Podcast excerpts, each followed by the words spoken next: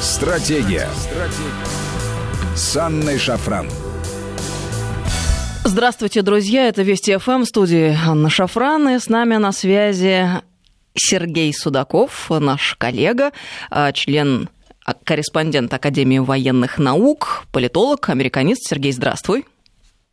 Анна, добрый вечер.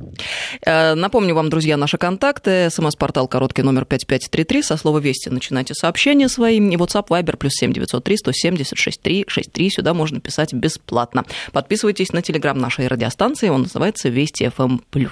Радуют новости последних дней. Что-то воодушевляющее появляется каждый день, и это очень хорошо. Но, конечно, довольно сюрреалистично звучат такие вещи, как, например, Роспотребнадзор дает рекомендации рекомендации Русской Православной Церкви по проведению богослужений. Честно говоря, вот думали бы, не додумались в свое время, если бы писали какой-нибудь роман, но сейчас мы это слышим. Нет, конечно, это хорошо, и мы все с большим нетерпением ждем, когда наконец откроются храмы, потому что два месяца карантина это серьезно, и многие из нас, конечно же, э, довольно сложно себя чувствует психологически в этой ситуации. Мне кажется, эмоциональное здоровье, оно ничуть не менее важно, чем а, общее здоровье, физическое состояние человека. И храм – это, конечно, то самое место, где многие из нас могут получить ту самую помощь духовную, эмоциональную, в которой они так нуждаются. И очень хотелось бы надеяться, что как можно скорее будут проведены все эти три этапа а, открытия храмов, а, поскольку в тот момент, когда работает метро и открываются магазины, довольно странно наблюдать закрытые двери храмов. Вот э, с большой надеждой я смотрю в ближайшее будущее, и очень хотелось бы обратиться к Роспотребнадзору с тем, чтобы они учли пожелания граждан Российской Федерации, верующих, исповедующих самые разные религии людей, которые принадлежат к разным конфессиям. Ну и есть еще одна хорошая новость э, из Подмосковья, связанная с тем, что с 3 июня открываются парикмахерские. Очень верно отметил губернатор Подмосковья Андрей Воробьев, Воробьев о том, что в подполье уходят э, некоторые сферы обслуживания, сфера услуг, как, например, парикмахеры, и действительно людям надо что-то делать, как-то выходить из ситуации. Я вот смотрю за чиновниками нашими и за женщинами в частности, а, они выглядят очень хорошо, видно, что у них все в порядке. У меня вопрос возникает, а, каким образом им это удается делать. Ну, просто очень хочется, чтобы все мы были в равных а, ситуациях с равными возможностями. И, конечно же, тоже бы очень и горячо приветствуем решение, принятое Андреем Воробьевым.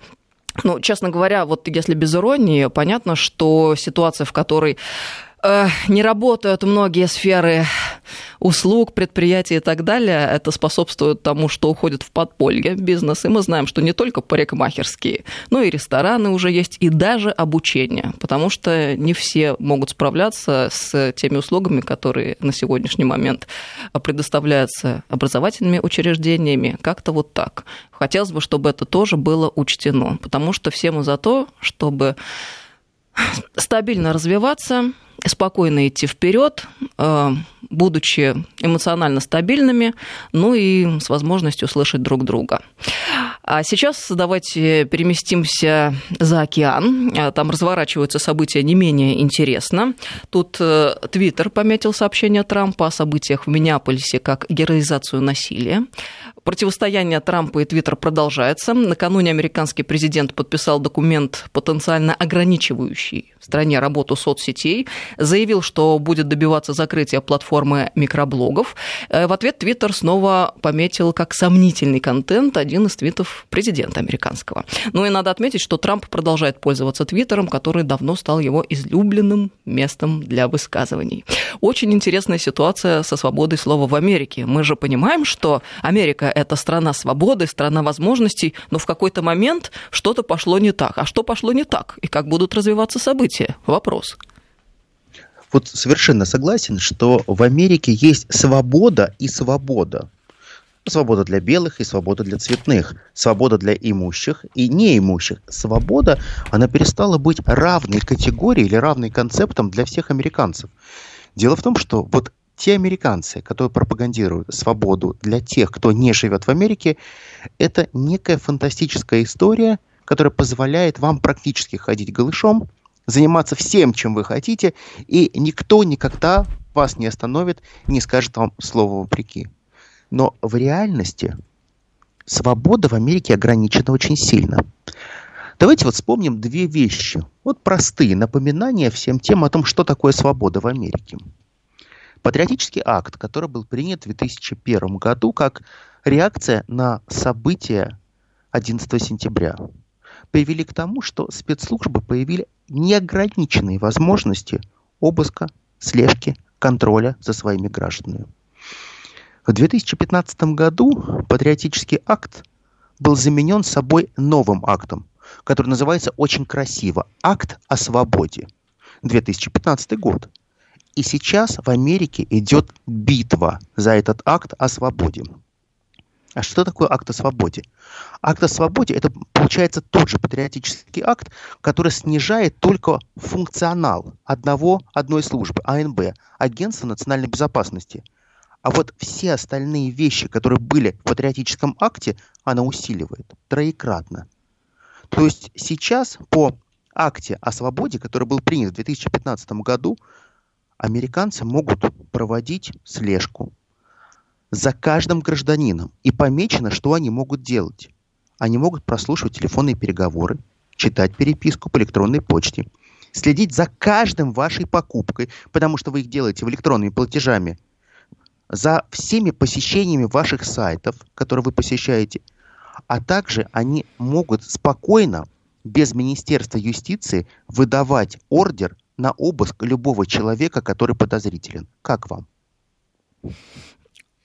Э, мягко говоря, не очень приятно было бы наблюдать такую ситуацию с собой или со своими близкими. А вот получается, вот посмотри, ведь Соединенные Штаты Америки превратились в некую тотальную машину, которая уничтожает ту личность, ради которой многие ехали в Америку. В Америке комфортно всегда тому человеку, который имеет очень хороший доход. Если у тебя хороший доход большой, у тебя получается все прерогативы хорошей жизни на лицо. У тебя хорошее медицинское обслуживание, у тебя уважительные отношения со стороны банков и всех твоих коллег и друзей и так далее. Но подождите, это же изначально делит общество на мы и они. С деньгами ты чего-то стоишь, без денег ты не стоишь ничего. Ты можешь купить себе определенные свободы за деньги. А не американцы ли нам в 90-е годы рассказывали про свободу, которую невозможно купить. Не американцы ли нам рассказывали, что свобода не продается за деньги? Не американцы ли нам говорили, что богатство не равно свобода? А знаете, почему они нам говорили про богатство, которое не равно свободе? Почему? Потому что а им было очень интересно понять, как же отнять у нас наше богатство, чтобы мы их не перевели в национальные ценности. Наши нефть, газ, нашу землю, наши заводы, наши предприятия, все то, что им так было интересно в эти 90-е годы, когда они тотально пытали захватывать части и целые сектора нашей экономики. Они полагали, что они могут поживиться по полной программе. То есть, по большому счету, их запустили как а, кур, как, как, как, как лис, который запустили в курятник. Они полагали, что они могут все. Они не учли одной простой вещи. Им не удалось ничего сделать с российской капитуляцией по поводу ядерного оружия. Им ничего не удалось сделать с тотальным уничтожением нашей армии. Они безумно этого хотели. И вот та свобода, которая сеялась, она сеялась в том числе, смотри, против нашей армии. Как сильно она сеялась люди, которые идут служить в армию, они лишаются свободы. Люди, которые служат в армии, они неполноценные люди. В 90-е годы все, как чумы, боялись службы в армии. Да, были свои проблемы, да, была дедовщина, но изначально вспомните, как это насаждалась концепция службы в армии. Что это тоталитарная система, что это только в социалистическом, а, в Советском Союзе это возможно. А теперь переносимся в Америку. Посмотрите, какое количество отраслей народного хозяйства Америка черпает, черпает из военной отрасли. Посмотрите, сколько инноваций делают военные изобретатели. Посмотрите, сколько технологий имеют двойное назначение или наиболее эффективно используются в гражданской сфере. И не забывайте про одну простую вещь. Американские военные имеют очень хорошую оплату, статус и льготы. Понимаете, вот я а, полагаю, что Америка всегда хочет везде создавать концепцию видимости того, что она может беспокоиться за кого-то. Но на самом деле они же делают исключительно все для себя. Но сейчас наступает то время, когда Америка становится неспокойной гаванью. Америка становится той страной, которая не может на все сто процентов гарантировать своим гражданам концепцию хорошей жизни. Ведь хорошая жизнь в Америке всегда построена на том, что за счет американских легионов можно будет принести максимальную прибыль для тех граждан, которые живут в Америке. Но теперь это не так. Теперь Америка очень четко говорит своим гражданам, простите, мы вас всех любим и уважаем, но мы хотим вас разделить на разные трибы, на разные страты. У нас есть те, ради которых мы готовы воевать и жертвовать, а есть те, ну, скажем так, которые должны каким-то образом выживать. И вот этот градус кипения, он повышается каждый день. Я не говорю про те события, которые произошли в Миннесоте, я не говорю о том, что действительно народ закипает очень быстро в Америке, а Миннесота специфический штат, потому что он э, слишком смешанный. Там нет чисто белого населения, нет чисто испаноговорящего населения или афроамериканского. Там очень такой слаженный, очень сложный штат, но при этом достаточно добр, который очень э, живет как хорошая большая коммуна. Вот посмотрите, что происходит в Америке. Индивидуализация, из-за которой Америка практически всем говорила, что основа вашего будущего строится на либерализме, индивидуализме, это основа того, что вы должны. Это свобода а, вашего речи, это свобода во всех ее проявлениях. И главное, чтобы эта свобода была не негативная, а позитивная. А в реальности проходит 30 лет. И мы видим, Америке не интересен индивидуализм. Америке интересен коллективизм. Америке не интересно исключительно рыночное регулирование. А где их либерализм, который говорит, что рынок совсем разберется? Америка делает ставки на крупнейшие государственные корпорации, и государство становится крупнейшим игроком на рынке. А это что означает? Либерализм уже не работает. Если у тебя получается либерализм, в котором государство и татийские теории играют главенствующую роль. Ну, нам говорят, это уже другой либерализм, это неолиберализм, это реформистский либерализм. Простите, но когда вы лезли в нашу страну в 90-е годы, вы какой либерализм строили? Классический. Вы нам все говорили, что нужен рынок, хаотичный рынок, и государство да надо уничтожить. А проходит 30 лет, вы сами говорите, что государство, национальное государство, является основным игроком в современном мире. Все остальное – иллюзия. Получается, что сегодняшняя Америка куда более консервативна и социальна с точки зрения коллективистских тенденций, чем все то, что они хотели продать странам бывшего соцлагеря и, конечно же, России. Ну вот как интересно получается. Э, Америка – страна свободы, страна либерализма, и как бы за свободой э, люди туда ехали. И свободу и демократию Америка всю дорогу продвигала вовне. Как же так выходит, э, что мы сегодня наблюдаем совершенно обратную ситуацию. А как из нее выходить? Штатам и э, как обосновывать все то, что происходит внутри э, для внешних наблюдателей. Вот не очень понятно, и какие в связи с этим могут э, наметиться траектории движения и тренды в информационной политике. Я полагаю, и меняется очень важный тренд, который называется Америка как страна мечты. American Dream вот американская мечта, она очень сильно трансформировалась. Ведь если мы сегодня попытаемся представить себе, что такое американская мечта, это же очень просто. Каждое поколение живет лучше, чем предыдущее. Мои дети живут лучше, чем я, а их дети живут лучше, чем они. Постоянное, неуклонное улучшение жизни. Постоянный рост экономики, постоянный рост потребления, постоянный раскачанный такой маховик, который поглощает другие нации. Но в какой-то момент рост может быть остановлен. И остановлен только потому, что придет какая-то черта и пределы этого роста. Вот у меня ощущение, что сейчас Соединенные Штаты Америки постепенно подходят к той парадигме, которая называется окончание роста. И вот у них сейчас очень сильно замедляется этот рост, потому что вряд ли можно будет изобрести новый клондайк, когда десятки, сотни тысяч людей бросятся мыть золото на этой прекрасной речке. Дело в том, что сейчас нет таких возможностей, чтобы появлялись новые клондайки. Сергей, сейчас прервемся на несколько минут на новости, продолжим а, совсем скоро. Сергей Судаков сегодня с нами, политолог, американист, член-корреспондент Академии военных наук и ведущий Вести ФМ программы «Теория империй». 5533 Вести, смс-портал, WhatsApp, Viber, плюс 7903 170 6363. Данный Шафран. Здравствуйте, друзья. Мы продолжаем разговор. С нами Сергей Судаков сегодня, политолог, американист, член-корреспондент Академии военных наук и ведущий радиовести ФМ программы «Теории империй». Кстати, слушайте по воскресеньям проводим параллели между Древним Римом и США. Насколько известно, Штаты были построены по образу и подобию Древнего Рима. Если мы знаем, как тогда развивались события, соответственно, можем предположить, как они сегодня будут развиваться. Ну, а сейчас продолжим разговор о том, что сегодня и сейчас, э, опять-таки, происходит за океаном. Сергей, ну вот что тогда Штаты могут миру предложить, э, если со свободой там уже какие-то проблемы начались? Я полагаю, не только со свободой. Дело в том, что очень важная концепция, которая называется справедливость и правосудие в Америке тоже уходит на второй план. Трамп очень четко говорит, существует правосудие для белых и правосудие для черных. Я не вспомню, что какой-то президент мог э, из последних так четко это сказать и сформулировать. Многие президенты уходили от этой темы и не хотели просто вляпываться в эту тему. Но Трамп говорит, так как оно есть. А вот вопрос, что Америка может предложить всему миру, конечно, это не жвачка и Кока-Кола. Это нечто другое.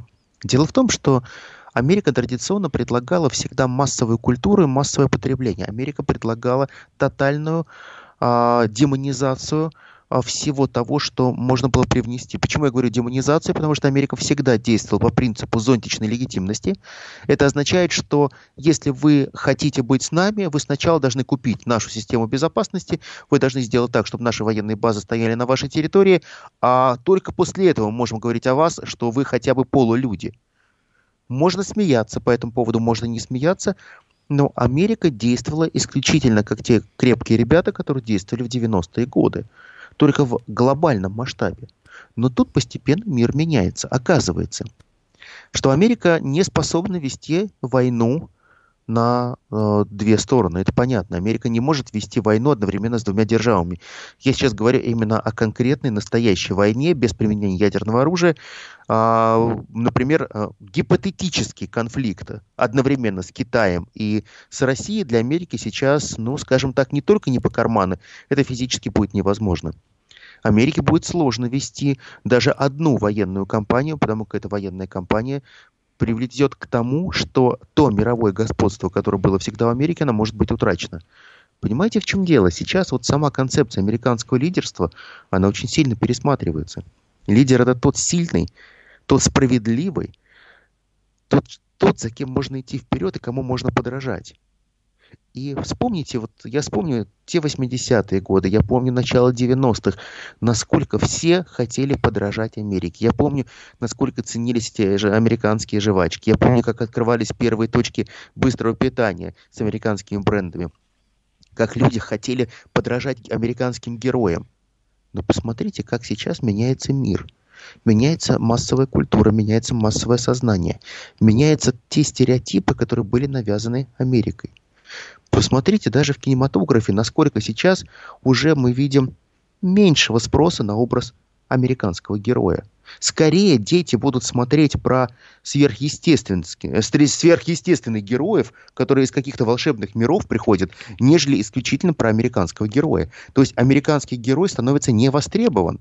Потому как все понимают, что если есть американский герой, значит мы знаем финал. Он всегда всех победит. Но в жизни происходит все иначе. Посмотрите, череда всех тех войн и военных кампаний, где Америка участвовала за последние 10-20 лет. Америка нигде не вышла стопроцентным победителем. А знаете почему? Америка по сегодняшний день не способна сформулировать полновесные критерии победы. Прежде чем идти в любую кампанию, Америка должна для себя понимать, а что они получат. Деньги, власть, территория, статус. Зачем они идут? Вот римляне, они прекрасно понимали, зачем они захватывают территорию. Соединенные Штаты Америки, когда постоянно ведут войны, они потеряли самое важное – критерий победы. Зачем? Если посмотреть те колоссальные затраты, которые они понесли Да, это огромные, э, колоссальные затраты, но они создали одно очень важное. Они создали империю страха. Многие боятся Америку, очень сильно боятся. Боятся того, что они будут действовать всегда асимметрично. На любое даже самое маленькое оскорбление и унижение а любого американского гражданина они могут послать целую армию. Это общественный массовый стереотип. Я полагаю, что Америка потратила все эти триллионы долларов исключительно на то, чтобы поддерживать во всем мире колоссальный тренд, который называется глобальный страх – а насколько Америку не любят. Да, насколько устойчива власть, фундаментом которой является страх и, соответственно, манипуляции, а, которые возможны именно ввиду наличия страха. Вот э, может ли такая Борис. концепция существовать э, долго, на протяжении десятков лет? Или все таки сегодня что-то меняется, или не только сегодня, а в принципе всегда? Вот я действительно задаюсь этим вопросом. Вроде как нам хочется э, сразу же эмоционально ответить себе на этот вопрос. Нет, э, неустойчива та власть, которая фундаментом своим делает страх. Но, может быть, это все таки не так? Анна Борисовна, вот э, могу понять одну простую вещь. Вот э, все мы учили э, философию, мы все понимаем концепцию макиавиализма и его объяснение. Да, страх хорош на какой-то короткий промежуток, дальше надо все смягчать.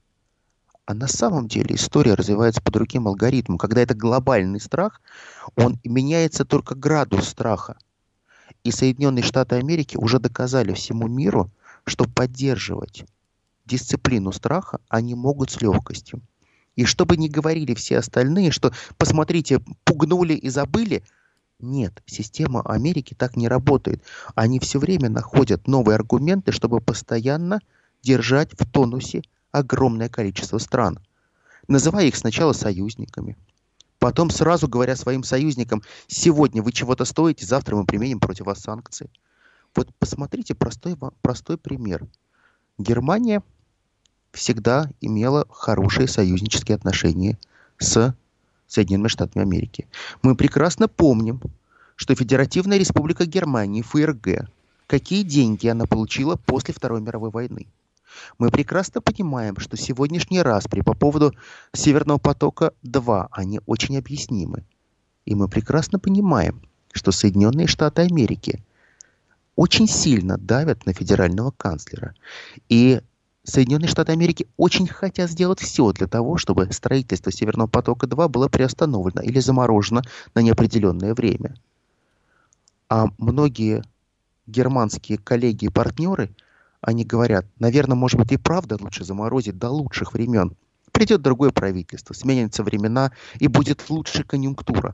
Так вот, сейчас это страх, который растянут во времени. Люди готовы переждать, люди готовы пересидеть, потерять и зафиксировать убытки, только бы не поссориться с большим братом.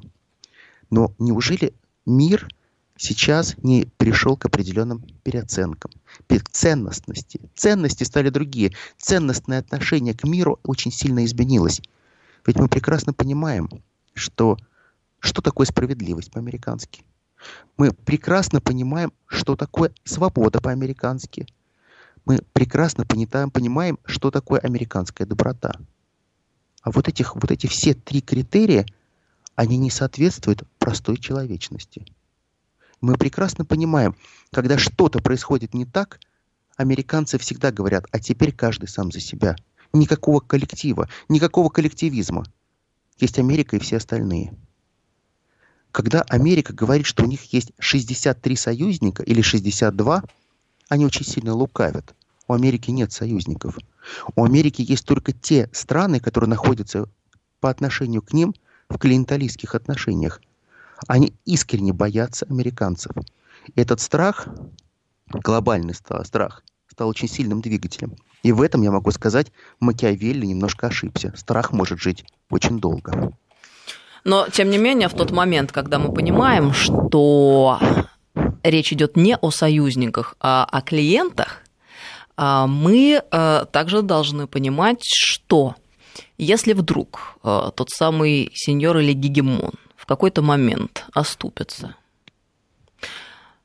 и случится так, что Акелла промахнулся, то клиент тут же воспользуются этой ситуацией, и нет никаких оснований полагать, что кто-то протянет руку или поможет, или останется рядом и будет дальше обеспечивать тот самый фундамент или необходимые возможности, а, которые обеспечивал до текущего момента.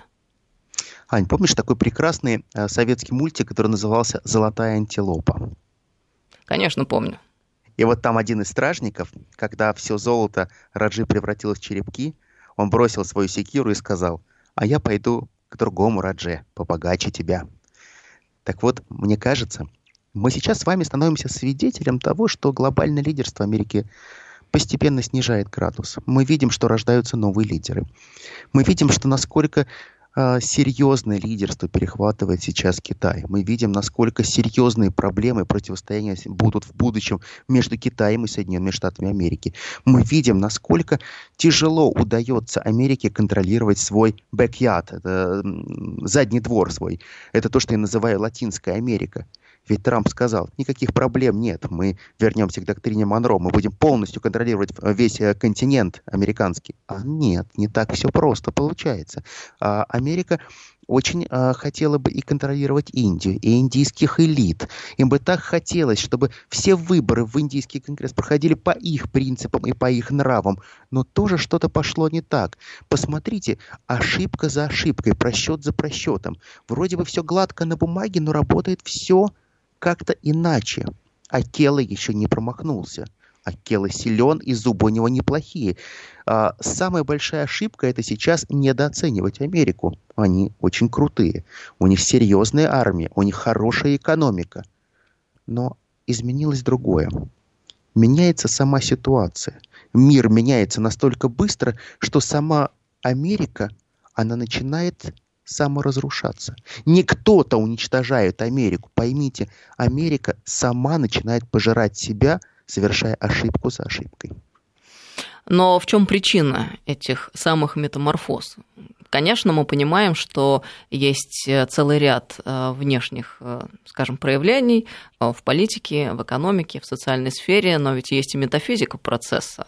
А метафизика процесса заключается в том, что есть неприходящие ценности, ты уже говорил об этом, и есть какие-то константы, ну, которые невозможно не учитывать. И если вдруг э, в какой-то момент э, кому-то начинает казаться, что э, все это не существует, и появляется иллюзия вседозволенности и неограниченных возможностей, то в этот самый момент случается тот самый, не знаю,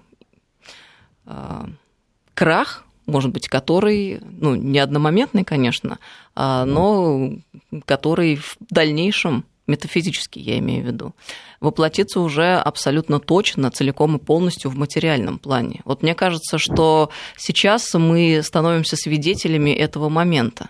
Ну, то есть крах я слишком сильно выразилась, но, по крайней да мере, нет, от, от, отправной точкой, да, тем импульсом. Крах в метафизическом смысле, да, а, да, в том смысле, что необратимо уже это. Вот у меня абсолютное ощущение, что сейчас постепенно, шаг за шагом, начинается новая эпоха. И это эпоха, которая называется конец американской исключительности. Понимаешь, в чем дело? Вот каждая нация, каждая империя, каждое национальное государство, они проходят фантастические этапы своего развития. Это расцвет, это э, то, что называется полновесная э, весна в жизни. Вот Америка в какой-то момент они были в топе, они долго были в топе, они были на вершине этого града на холме. Но сейчас они поступательно и медленно спускаются вниз с этого холма. И спускаются только потому, что слишком долго они упивались своим превосходством идея превосходства, она настолько утупляет, притупляет ту реальность, которая есть на самом деле, что в какой-то момент появляются новые акелы, в какой-то момент появляются более сильные национальные государства, которые шаг за шагом занимают свои ниши. Посмотри, Трамп неоднократно говорил о том, что он не хочет говорить со всякими колхозами или коллективными субъектами, а, такими как Европейский Союз, где никогда нет нормального единства, а лучше рассуждать персонально с тем или иным главой европейских государств. Вроде бы логика есть и понятная. Для бизнеса всегда это будет очевидно, что договориться лучше с одним человеком, нежели договориться с десятью акционерами. Это все понимают. Но получилось так, что современный мир, который Америка видела 100% глобальным, а он сам себя и жил, глобализм стал неактуален. Скорее антиглобализм более актуален. Каждый сам за себя. Индивидуальное государство, в котором приоритет отдается коллективистским настроям. Вот это тот симбиоз, который Америка не просчитала. Они полагали, что индивидуализм это очень круто. Но в какой-то момент индивидуализм стал неинтересен людям. Человек социальное существо, ему сколько раз можно говорить о том, что очень важны вы как индивид с вашими ценностями, человеку все равно нужно живое общение. Мы как-то говорили о том, что никогда цифровое вещание, обычный экран не может заменить живого человека. Ну вот хотите в это верьте, хотите нет, но человеческая химия, она стоит дорого. Это другое. Я прекрасно знаю, что даже люди, кто-то нарушал какие-то нормы изоляции, и репетиторы занимались с детьми, э, были знакомы. Не для потому, что они хотели выставить себя как-то, что они другие, но ребенку легче было получать эти знания. Стремление к знаниям – это хорошо. И мы видим, что сейчас мир очень сильно меняется от технологий приходит откат. Дело в том, что очень много можно говорить, что можно общаться исключительно переписываясь друг с другом. Это неправда. Конечно, мы сейчас все действуем по определенным правилам. Лишний раз не позвоним, потому что проще написать, это корректно или некорректно. Но мир меняется слишком быстро.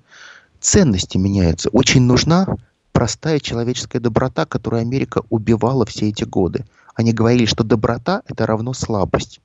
Человек, который а, корректен, или страна, которая ведет себя слишком корректно и соблюдает все правила международной торговли, правила а, а, международного права, это та страна, которая является слабой. Но позвольте, Россия всегда стояла на том, что международное право надо уважать и соблюдать. Закон превыше всего. И в какой-то момент мы начинаем также переигрывать Америку, потому что ей не верят. Все понимают, что Америка переобувается в воздухе. Она творит право под себя, право сильного. Все меньше и меньше стран верят в то, что с Америкой можно договориться. Потому что очень сложно договариваться с тем, кто никогда не держит слова. Ну, у меня складывается стойкое ощущение, что сегодняшний процесс, который заключается там в усилении эскалации, в закручивании гаек, на самом деле это агония прежней системы, которая чувствовала свою силу все последние десятилетия, но которая поняла и осознала, наконец, дальше в таком же духе продолжаться не может. Она пытается всеми силами и всеми возможными способами себя сохранить, Именно поэтому мы наблюдаем такой уровень напряженности сегодня в мире, но еще раз, это агония. И дальше так продолжаться не может, я в этом глубоко убеждена. Я полагаю, что, понимаешь, в чем дело, что в политике есть такое понятие, как э, клапан парового котла. Это скорее законы термодинамики, которые перешли в политику. Это очень просто всегда должен быть какой-то клапан, послабление. Пар должен уходить в какой-то свисток. Всегда должен быть кнут и пряник. Кнут и пряник – это всегда должно быть четкий баланс. Страх – это понятное чувство, но и чувство, когда есть востребованность, нужность – это очень важно. Современность принесла некую новую генерацию общественных отношений, которые сделали людей во многом атомизированных – когда многие отношения стали формализированными, когда друг перестал считаться другом. Вот четкое понятие приятель, знакомый, друг или близкий человек, они как-то утратились. Но есть очень простые истины. Если мы посмотрим наших философов, то мы найдем очень интересные факты того, что нельзя всех называть друзьями. Просто есть близкие и, и все остальные. Так вот сейчас Америка переживает ту эпоху, когда она вряд ли кого-то может из стран назвать себе близкими. Ну, очень интересная мета метаморфозу мы наблюдаем сегодня. И, конечно, мы живем в утюбительное время. Можно, с одной стороны, сокрушаться и думать, боже мой, почему же именно на нашу долю выпало это. С другой стороны, мы понимаем, вообще никогда не бывает легко, и каждое поколение встречается с какими-то собственными сложностями и препятствиями. Но, с другой стороны, э, мы-то живем в России и понимаем, что то, например, что пережили наши деды, э, это покруче э, чего чего бы то ни было. Я имею в виду, конечно же, Великую Отечественную войну. Вместе с этим а, понятно, что те процессы, которые разворачиваются сегодня, это гораздо более глубокие и далеко идущие процессы. И, быть может, уже через год мы с вами увидим совершенно другой мир, но наша с вами задача сделать так, чтобы этот мир был для нас миром комфортным, а, к нам расположенным, чтобы это был мир живой, человеческий, настоящий, чтобы в нем было место вечным, неприходящим ценностям и тем идеалам, которые исповедовали, как это пафосно и громко не звучит, наши предки. А почему? А, потому что именно на фундаменте этих ценностей построена человеческая цивилизация, иначе быть не может. Все другое, я убеждена, не рабочие модели – а, мы а, можем сохраниться как цивилизация и человечество только на основании а, каких-то неприходящих действительно настоящих вещей. Ну вот понимайте, как хотите, но мне кажется, наблюдая за тем, что происходит сегодня, у нас каждый день есть повод над чем задуматься. Сергей, спасибо тебе большое спасибо огромное, за спасибо. программу. Это был Сергей Судаков, политолог, американист и ведущий радио Вести ФМ. Слушайте программу Сергея «Теория империй» э, в ближайшее воскресенье, где мы проводим параллели между Древним Римом и США. Всем доброго вечера, друзья.